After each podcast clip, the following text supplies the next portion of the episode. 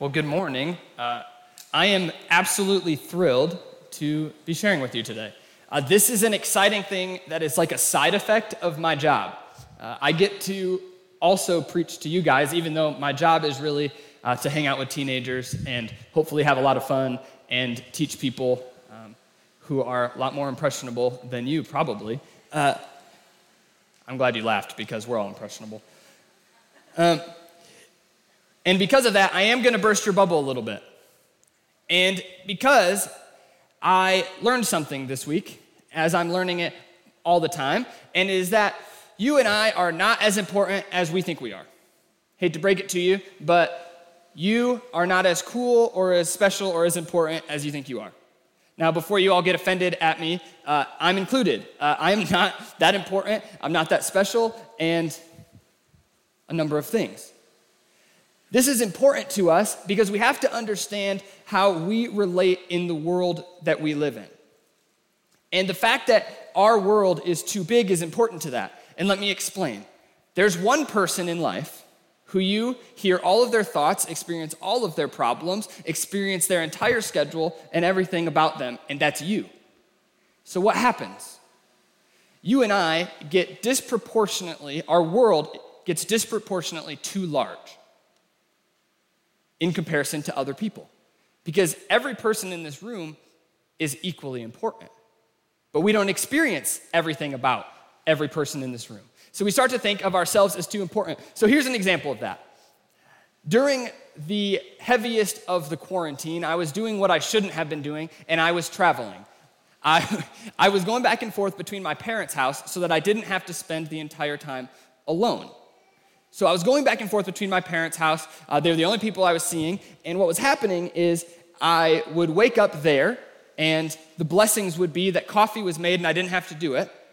And then the curse would be that they would have plans that day, which is a miracle in itself. And they would expect me to want to be a part of their plans. Sorry, mom and dad. Uh, they're probably watching today, and I'm just put, rolling them under the bus here. But uh,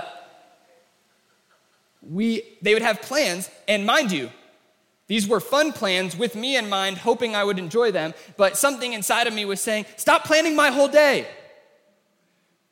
Not like I had things to do. Like, I was totally free and totally at their disposal, but I was too entrapped in my own world to say, Here's the freedom I have. Please, let's all do fun things together. Instead, I was like, I've lived by myself for so long that I am in full control of my own world. I'm like one of those people that it's got to be my idea. It can't just be a good idea, you know? I don't know if you've ever experienced people like that, and if you haven't, it's probably you. So there's that. I'm excited for today because when our world is too big, it's really important that we experience the series we're in right now. Average Joe's is about a couple guys who were just that. They weren't special, they weren't known for anything in particular, and they had to learn the lesson of, I'm not that important. Their blessing was they got to learn it alongside of Jesus. And so today we're in 1 Peter chapter 3. 1 Peter is a letter by the Apostle Peter. And in 1 Peter chapter 3, uh, I knew I was going to be in the third chapter, and as I was looking at it, I started with the whole chapter, and then I brought it down to a section, brought it down to about eight verses, and I actually ended up settling on one verse today. Because I learned something in my reading and research this last week that added enough weight to this verse that I knew we wouldn't have time to even move any farther, and that it would hold enough weight, I hope, for you as it did for me as God spoke to me, that you only need this one verse today. This one verse is 1 Peter 3 8, and it reads like this It says, Finally, all of you, be like minded, be sympathetic, love one another, be compassionate and humble. Peter lists five things that we are called to be as Christians, five characteristics of the Christian. Five ways we're called to behave. Now, as I was reading this, I probably did what you just did and thought, cool, those are great things. I'll add those to my life. Check, check, check, right? We think, especially those of us who have been in church a lot, we hear these lists all the time. But what I didn't realize is that this was written inside of a specific structure or a specific pattern, which is called a chiastic pattern. That's C H I A S T I C. I learned this this week. I don't just have this knowledge, okay? I read this from someone much smarter than me.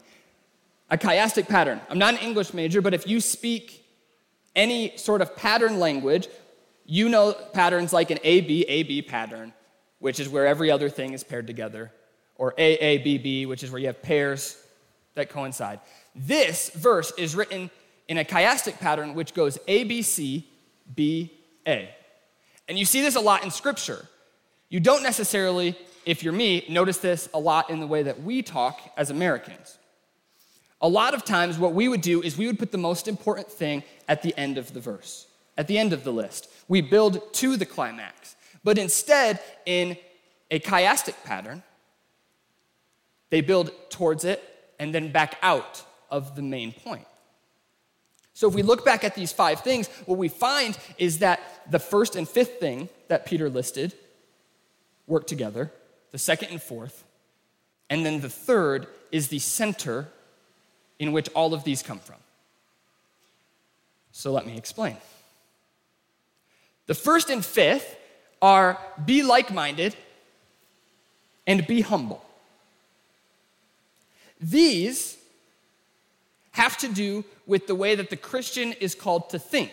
These are choices that we get to make. These are ways that we are shaping our mind as we work to be like Christ. So we begin with like mindedness. Like mindedness is one of those things that often, if you are, as I am, you misunderstood and then like to skip because you misunderstood it. Like mindedness sounds like each and every person in this room is supposed to agree with each other on everything, right? We're of the same mind. We should be of the same thoughts and opinions. Well, we all know in the church, especially, that is not true. We do not agree with each other on everything. With that said, we, we need to make sure that we don't mistake like mindedness for total agreement. Because like mindedness does not mean we agree on everything, it means we agree on the most important thing. Being like minded as Christians means that we agree that Jesus has saved us of our sins and that God reigns over our lives. And I hope that's what has brought you to this room today. And I also hope that maybe there's some of you in this room or watching online that you haven't bought into that yet. And with that being said, if you are hearing me today and you say, you know what, I'm not sure I buy into the Jesus thing or the God thing or any of that, let me let you know, you're kind of off the hook for the rest of this. I encourage you to listen. Maybe there's something to learn, but you're off the hook if you do not say that God reigns over my life.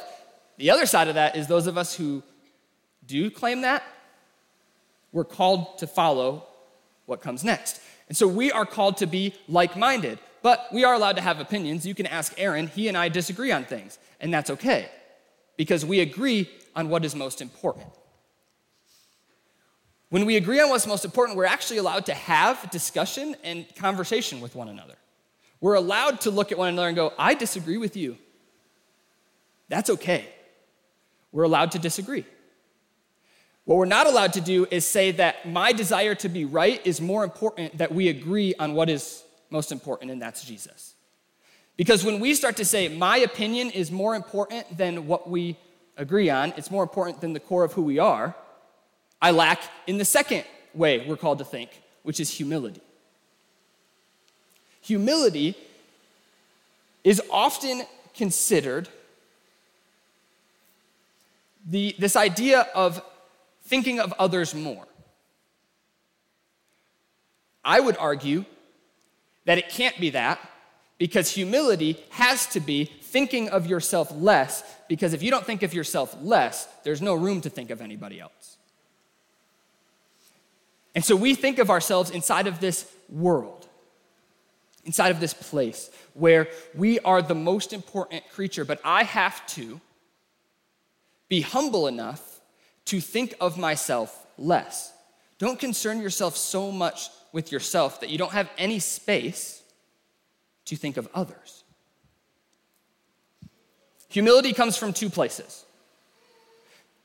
When you get these two sources right, you will find yourself naturally thinking more humbly because your perspective has changed. The first source is when we figure out our full dependence on God. When you figure out that no matter how independent of a human you are, you have a full dependence on God, you better start thinking of yourself less because you can't even take care of yourself to your fullest ability. That's humility. The second is the one we're even worse at, and it's that we have to stop comparing ourselves to other people. Why? Because we're actually called to compare ourselves to a specific person, and that's Jesus. We can all look around this room and convince ourselves that we're better than somebody else in this room. We're actually really, really, really good at it. We're exceptional creatures of comparison. So maybe we should change who we compare to and we compare ourselves to Jesus. Something it took me a long time to learn is that I don't get to use Jesus as an excuse. Often, what we like to do, often what I like to do, is that we like to say, but Jesus was God. I can't live up to that. Hate to break it to you, Jesus was also entirely human, which means every struggle we have, he had to face too. So we don't get to say, you know what, uh, God had, or Jesus had an advantage over us. Yeah, he was one with God, but we're actually called to be the same way. So we need to be humble enough to compare ourselves to Jesus. Because once we figure out that we are dependable on God, we are fully dependent on God, and we compare ourselves to Jesus, then you can't be your whole world because you're not the benchmark and you can't take care of yourself. Now, when we choose to think certain ways, when we choose to be like minded, when we choose to be humble, when you choose to shape your thoughts, the way you feel will change. Humility and like mindedness are a choice. You can choose to be less self centered, and you can choose to believe in God. Once you choose to shape your thoughts this way, you begin to feel differently which is where Peter's second and fourth point in his list come. We end up with the feelings of a Christian, which are sympathy and compassion. Sympathy is simply feeling what others feel. Like it said in Romans chapter 12 verse 15 it says rejoice with those who rejoice and mourn with those who mourn. I think this verse is incredibly important to us understanding sympathy because often when we hear the word sympathy, we think of negative emotion. If you think of, if someone said, hey, when was the last time you were sympathetic? You would think of the last time you chose probably to do the second thing, which is mourn with those who mourn.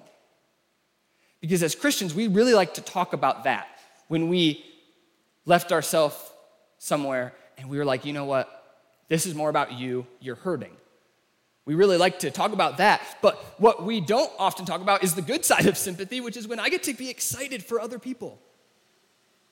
In a normal year, I would be really excited for all of the people who graduated this year and had all of those exciting things happen to them, which they still did graduate. Still an exciting year, and I still get to be excited for them. I get to rejoice with them. We don't just have to mourn with people.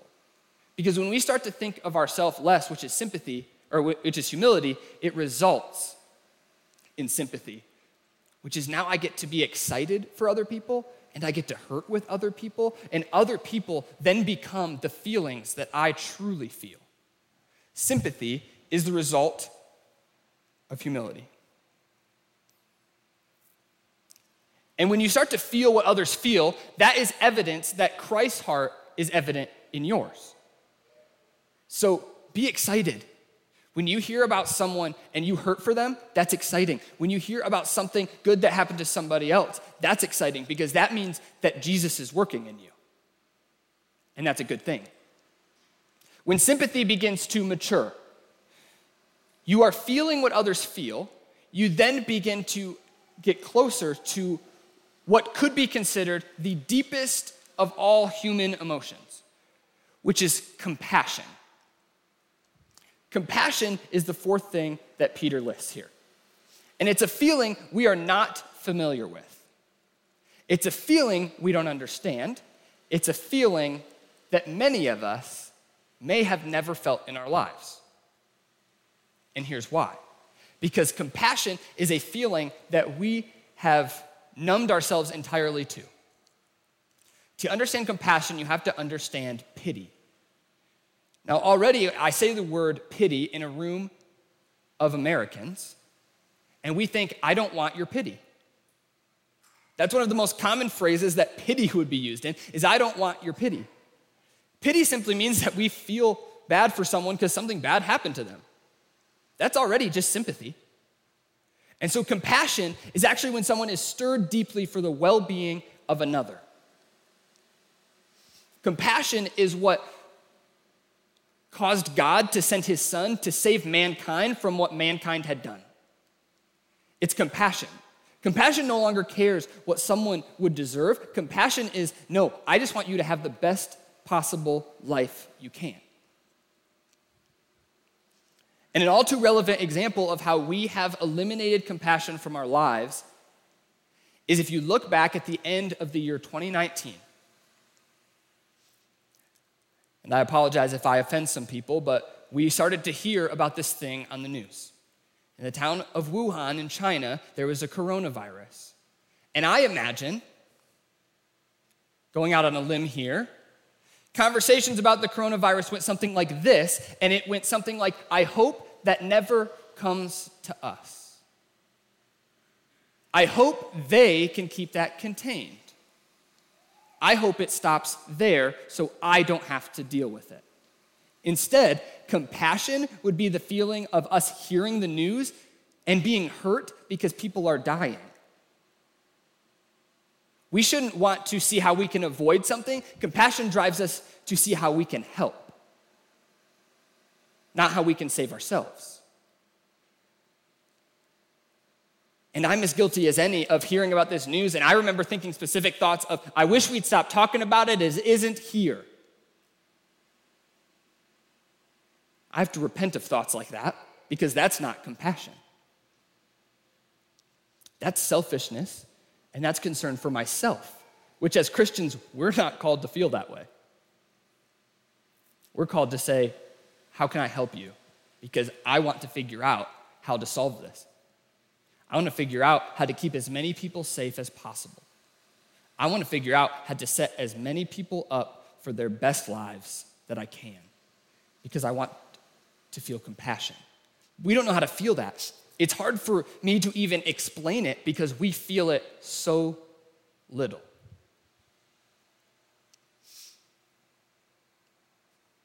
Because we're completely numb to it.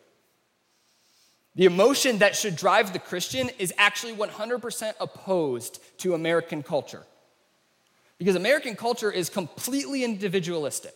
The American dream is to have a big house with a healthy family and make a lot of money. That's all about you. That's so that you can live on your own green acre and just live in your perfect little bubble.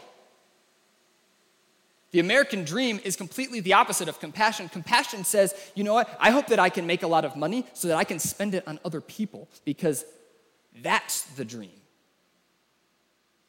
The dream should be, how little can I live on so that I can give more away? because I don't need it. I don't need to be comfortable. Compassion would drive us to love on people so deeply that we can't actually help it at all. This is why it's the deepest of human emotions. Because once you truly begin to feel compassion, it becomes involuntary. And as we get to the center of what Peter was talking about, we find brotherly love. We talk about love a lot in church because love is central to how we're to live. But not only is it central to how we're to live, it's central to how we are to be known. There was a time that Peter experienced when Jesus was talking about how he was going to someday not be with them. He actually gave them more detail. He's like, I'm, I'm going to be murdered for mankind. And there will be a day you no longer have me. And in John chapter 13, he said this to them. He said, A new command I give you love one another as I have loved you. So you must love one another. By this, everyone will know that you are my disciples if you love one another. One, did you notice that he compared his disciples to himself? He took that upon himself to say, As I have loved you, follow my example. Jesus was pretty great at leading by example. But then he said, Here's how you're to be known. Don't be known by my name, but be known by how much you love other people. Is that how you will build your reputation? By how you love, by how others are more important to you than even yourself. Will you love people?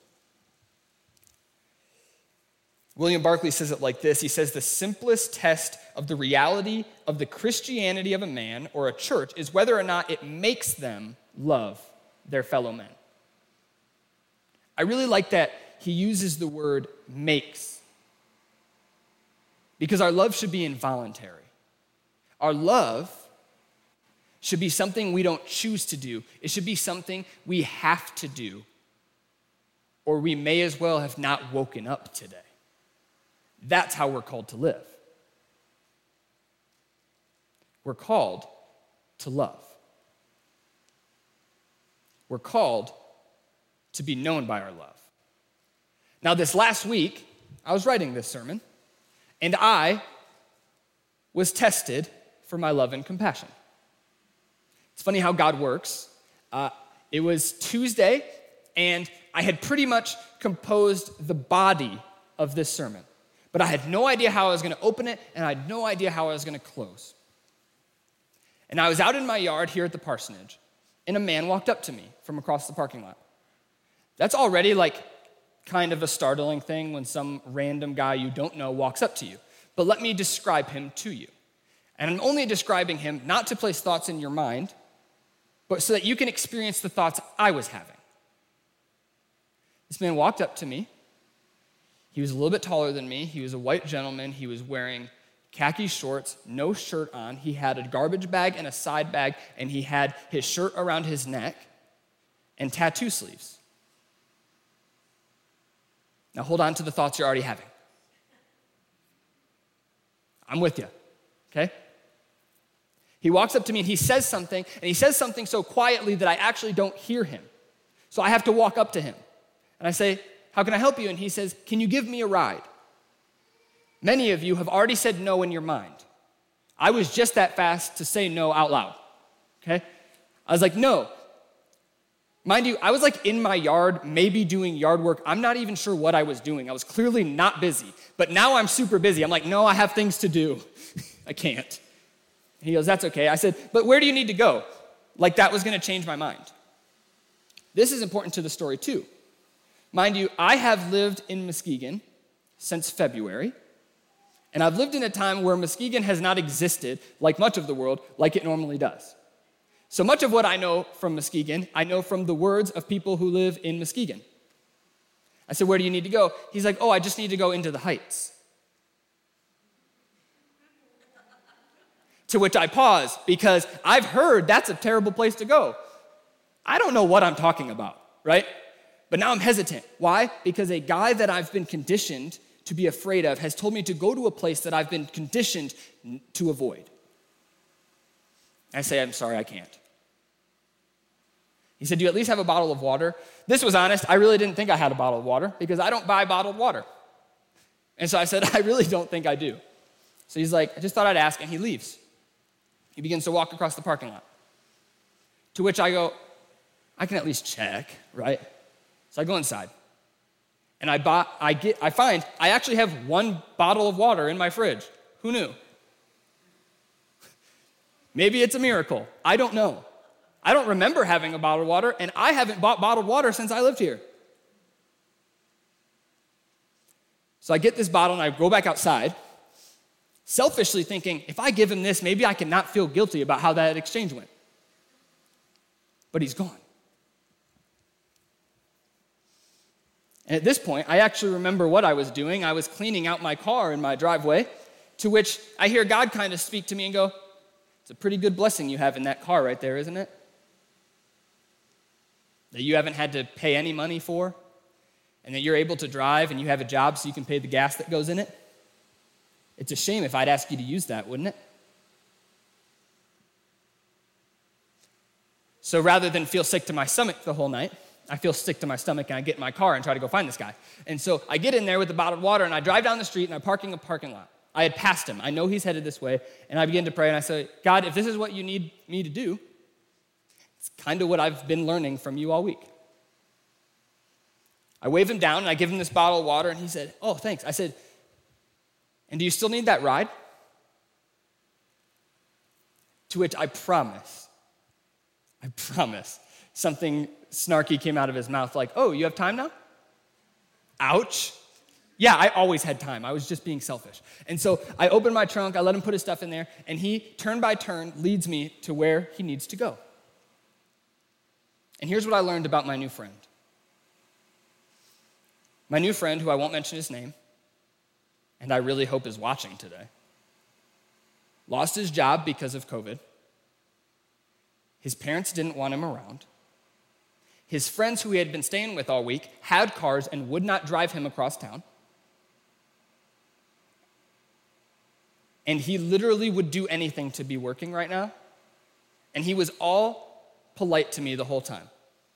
He swore one time and apologized to me as fast as that word came out of his mouth because he knew who I was, which shouldn't matter.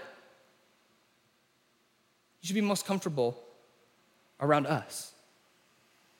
And I dropped him off, and he looked me in the eyes and he said, Thank you, I really appreciate it. And I believed him. I still believe him. And I drove away, and I don't want you to look at me and say, Wow, our youth pastor he's a keeper. Because I promise, 99 times out of 100, I've been faced with this situation and did not go pick him up. Also, I don't encourage you to pick up strangers. If God hadn't been speaking to me to go do this, I wouldn't have. But here's what I do know. As I left, I didn't feel pride which it doesn't take much conversation with me to know that I really easily feel pride.